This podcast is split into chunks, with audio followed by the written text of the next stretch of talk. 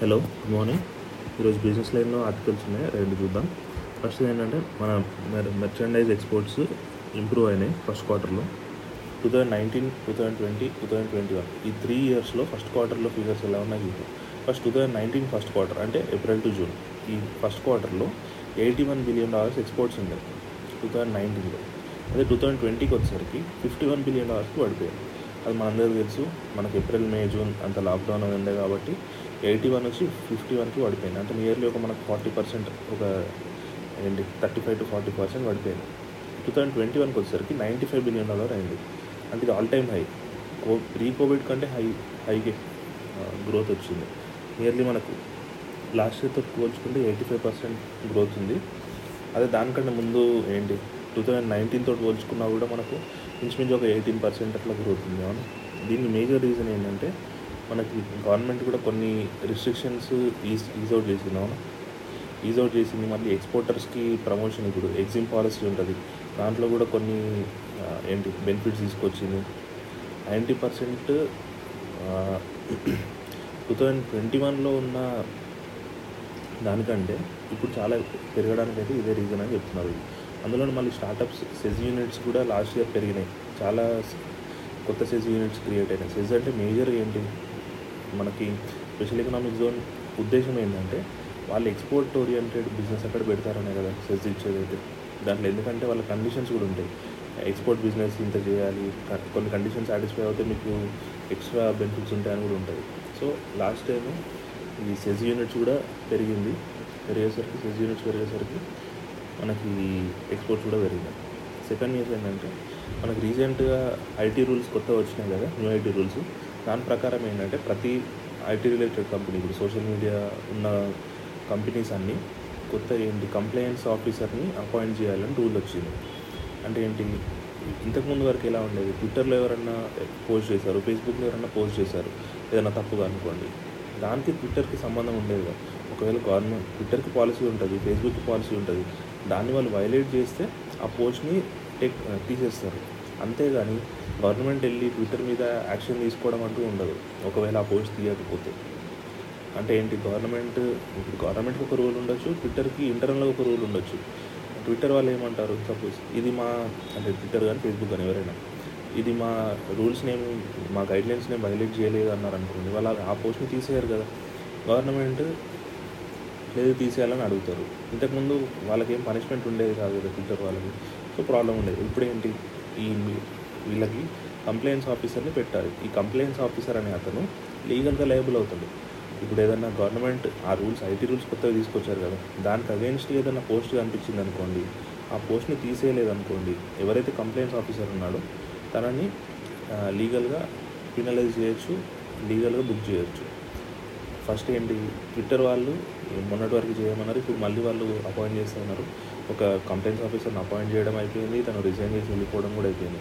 Facebook మాత్రం వాళ్ళు ముందుగానే కంప్లైంట్ చేస్తామని చెప్పారు. వాళ్ళు అపాయింట్ చేశారు ఫేస్బుక్ ఇన్స్టాగ్రామ్ రెండు పేరెంట్ కంపెనీ ఒకటే కదా ఫేస్బుక్ వాళ్ళు నియర్లీ థర్టీ మిలియన్ అఫెన్సివ్ కంటెంట్ని నిన్న తీసేశారు. అంటే నిన్నటి వరకు థర్టీ మిలియన్ అఫెన్సివ్ కంటెంట్ అంటే త్రీ క్రోర్ పోస్ట్ కానీ ఫొటోస్ కానీ అట్లాంటివి. దానిలో మేజర్గా ఏంటంటే ఫేస్బుక్లో వన్ పాయింట్ ఎయిట్ మిలియన్వి అడల్ట్ న్యూడిటీ కానీ అట్లాంటివి ఉన్నాయి.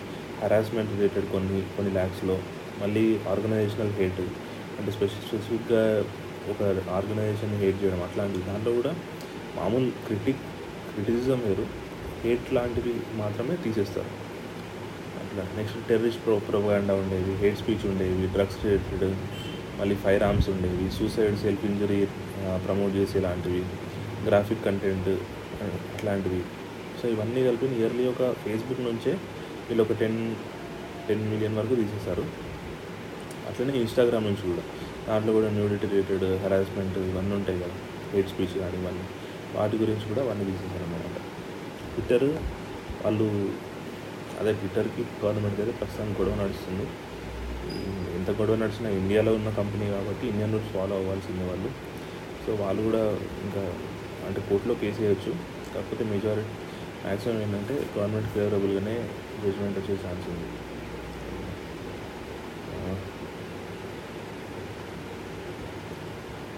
ఇది నెక్స్ట్ న్యూస్ దీని తర్వాత మనకి గవర్నమెంట్ కొత్తగా ఏంటి ఈ కామర్స్ వాళ్ళకి కొత్త డ్రాఫ్ట్ రూల్స్ తీసుకొచ్చింది కదా?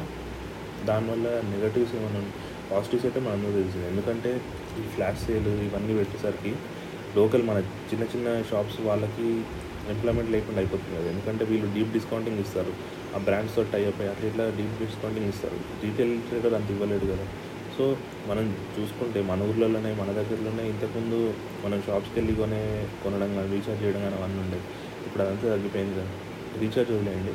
అది ఆన్లైన్ టూల్ కానీ కొనడం విషయానికి వస్తే ఇక్కడ మెయిన్ కన్సర్న్ ఏంటంటే ఫ్లిప్కార్ట్ కానీ అమెజాన్ కానీ వీళ్ళు కొంతమంది సెల్లర్స్ తోటి ఇక్కడ కూడా ఏంటి ఆన్లైన్లో అమ్మకూడదని కాదు. ఇక్కడ మేజర్ కన్సర్న్ ఏంటంటే అన్ఫేర్గా ట్రీట్ చేస్తున్నారు సెల్లర్స్ కానీ ఇప్పుడు ఫ్లిప్కార్ట్లో ఒక ప్రోడక్ట్ ఉంది. ఆ ప్రోడక్ట్కి ముగ్గురు నలుగురు సెల్లర్స్ ఉండొచ్చు అవునా? ఇప్పుడు సేమ్ ప్రోడక్ట్ ఒకటే ప్రోడక్ట్ని ఎంతమంది సెల్లర్స్ అమ్మవచ్చు కాకపోతే ఇక్కడ ఏంటి? గొడవ అంతా ఏంటంటే ఫ్లిప్కార్ట్ వాళ్ళకి బ్యాక్ అండ్ టైఅప్ ఉంటుంది కొంతమంది సెల్లర్స్ తోటి. సో వాళ్ళని ప్రమోట్ అయ్యేలాగా అంటే మనం ఒక ఒక ప్రోడక్ట్ ఓపెన్ చేయగానే ఏంటి? డైరెక్ట్ వాళ్ళు ఏ ఏ సెల్లర్ తోటి టైఅప్ అయ్యారో వాళ్ళ పేరు మాత్రమే కనిపిస్తుంది. మిగతా వాళ్ళు కావాలనుకుంటే మనం వెళ్ళి చూస్ చేసుకోవాలి. అదర్ సెల్లర్స్లోకి వెళ్ళి వేరే సెల్లర్స్ ఎవరు ఉన్నారని చూసుకోవాలి. ఇట్లాంటివి అనేది నెగటివ్ కదా వేరే సెల్లర్స్కి ఎందుకంటే ఇప్పుడు ఫ్లిప్కార్ట్ గురించి ఆలోచించామనుకోండి ఆమ్నిటెక్ రీటైల్ అని ఉంటుంది. అదే అమెజాన్ గురించి ఆలోచించామనుకోండి క్లౌడ్ టెక్ రీటైల్ అని ఉంటుంది.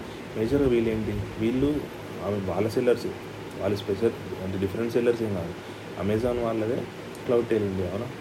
అట్లనే ఆమ్నిటెక్ రీటైల్ రీటైల్ నెట్ కానీ ఇవన్నీ ఫ్లిప్కార్ట్ వాళ్ళవి సో వాళ్ళు వాళ్ళ సెల్లర్స్కి ప్రిఫరెన్స్ ఫస్ట్ ఇస్తారు కదా. మిగతా సెల్లర్స్కి ఇవ్వరు కదా. ఇక్కడ అదే జరుగుతుంది. అట్లా జరగడం వల్ల మనకి ఒక కాంపిటీషన్ కమిషన్ ఆఫ్ ఇండియా ఉంటుంది. కాంపిటీషన్ కమిషన్ ఆఫ్ ఇండియా ఉంటుంది. దానికి దాని రూల్స్కి అగేన్స్ట్ కదా ఇది. సో గవర్నమెంట్ దానికి అగేన్స్ట్ కొన్ని రూల్స్ తీసుకొ తీసుకొచ్చింది. ఇదంతా పాజిటివ్ విషయం దీని గురించి అయితే. కాకపోతే కొన్ని నెగటివ్ విషయాలు కూడా ఉంటాయి. ఎందుకంటే అసలు ఈ కామర్స్ అనేది ఇండియాలో పెద్ద విషయమే కాదు. ఎందుకంటే టోటల్ రీటైల్ సెగ్మెంట్లో ఈ కామర్స్ ఇండస్ట్రీ షేర్ ఎంత? త్రీ టు ఫైవ్ పర్సెంట్ మాత్రమే. సో వాళ్ళకి ఎన్ని రూల్స్ పెట్టడం అవసరమా? అదేదో మనము ఇండియాలో ఏంటి? కన్జ్యూమర్ ప్రొటెక్షన్కి పెద్ద మనకి ఏంటి? ఇంప్లిమెంట్ చేసే అంత లాస్ ఏం లేదు. ఒకటి గుర్తుంచుకోవాల్సింది ఏంటంటే వేరే కంట్రీస్లో ఎక్కడైనా ఆస్ట్రేలియా కానీ యూఎస్లో కానీ కాంపిటీషన్ కమి మన ఇండియాలో అయితే కాంపిటీషన్ కమిషన్ ఆఫ్ ఇండియా ఉంటుంది సెల్లర్స్ని చూసుకుంటారు. అట్లనే కన్జ్యూమర్ ప్రొటెక్షన్ యాక్ట్ ఉంటుంది. ఇది బయర్స్ని చూసుకునేదానికి అంటే బయర్స్ మోసపోకుండా. కాంపిటీషన్ కమిషన్ ఏమో సెల్లర్స్కి అంటే అన్ఫేర్ అడ్వాంటేజ్ ఉండకుండా అది. వేరే కంట్రీస్ అన్నింటిలో ఏమవుతుందంటే ఈ రెండు ఒకటే డిపార్ట్మెంట్ ట్యాకిల్ చేస్తుంది అంటే సెల్లర్స్కి అన్ఫేర్ ట్రీట్మెంట్ జరగదు బయ్యర్స్ రైట్స్ కూడా పోవు. సపోజ్ ఏంటి? ఇప్పుడు మన దగ్గర మనం చాలానే చూసుంటాం. ఫ్లిప్కార్ట్లో ఎవరన్నా ఒకటి కొంటే బ్రిక్ రావడము లేకపోతే అట్లాంటివి. మన దగ్గర దాని ఫైల్ కం కంప్లైంట్ ఫైల్ చేయడం చాలా పెద్ద ప్రాసెస్ అవుతుంది. యూఎస్లో అనుకోండి అక్కడ సర్వీస్ గ్యారంటీ ఉంటుంది కాబట్టి వాళ్ళు ఈజీగా ఫైల్ చేయగలుగుతారు. ఈజీగా వాళ్ళ అంటే ఆ కంపెనీ నుంచి డబ్బులు తీసుకోగలుగుతారు. వీళ్ళు అనేది అదే. మీరు అనవసరంగా ఇట్లాంటి డ్రాఫ్ట్ రూల్స్ ఇవన్నీ తెచ్చేవాళ్ళు ఈ రెండింటిని మెర్జ్ చేయండి. కాంపిటీషన్ కమిషన్ ఆఫ్ ఇండియాని అట్లనే కన్జ్యూమర్ ప్రొటెక్షన్ యాక్ట్ ఈ రెండింటిని ఒకటే డిపార్ట్మెంట్లో తీసుకొచ్చి గైడ్ లైన్స్ అనేవి క్లియర్ గైడ్ లైన్స్ ఉంచండి. అంటే సెల్లర్కి ఒకటే సెల్లర్కి అడ్వాంటేజ్ కాకుండా గైడ్ లైన్స్ క్రియేట్ చేయండి. అట్లాగే ఒకవేళ ఈ ఈ కామర్స్ కంపెనీస్ నుంచి ఈ కామర్స్ వెబ్సైట్ నుంచి కొన్న బయ్యర్స్కి వాళ్ళ రైట్స్ అనేవి క్లియర్గా స్పెసిఫై చేయండి. వాళ్ళ అంటే ఆ రైట్స్ ఒకవేళ వైలేట్ అయితే ఏం చేయాలి ఏం చేస్తామనేది కూడా క్లియర్గా స్పెసిఫై చేయండి అని చెప్తున్నారు. డిఫరెంట్ డిఫరెంట్ ఉంటే మనకి కంప్లైంట్స్ అనేది కష్టమైపోతుంది. ఒక డిపార్ట్మెంట్ ఒకటి చూస్తుంది ఇంకో డిపార్ట్మెంట్ ఇంకోటి చూస్తుంది. ఎప్పుడైనా అట్లా చేస్తే ఇంకా అంటే పని ఎక్కువడం మీద తక్కువ అయితే కాదు. అందుకే చాలామంది సజెస్ట్ చేస్తుంది అయితే ఇదే. కాంపిటీషన్ కమిషన్ ఆఫ్ ఇండియా ఒకటి అట్లనే కన్జ్యూమర్ ప్రొటెక్షన్ యాక్ట్ ఈ రెండింటిని మెర్జ్ చేసి సింగిల్ డిపార్ట్మెంట్లోకి తీసుకొచ్చి రెండింటిని ఓవర్లుక్ చేస్తే బెటర్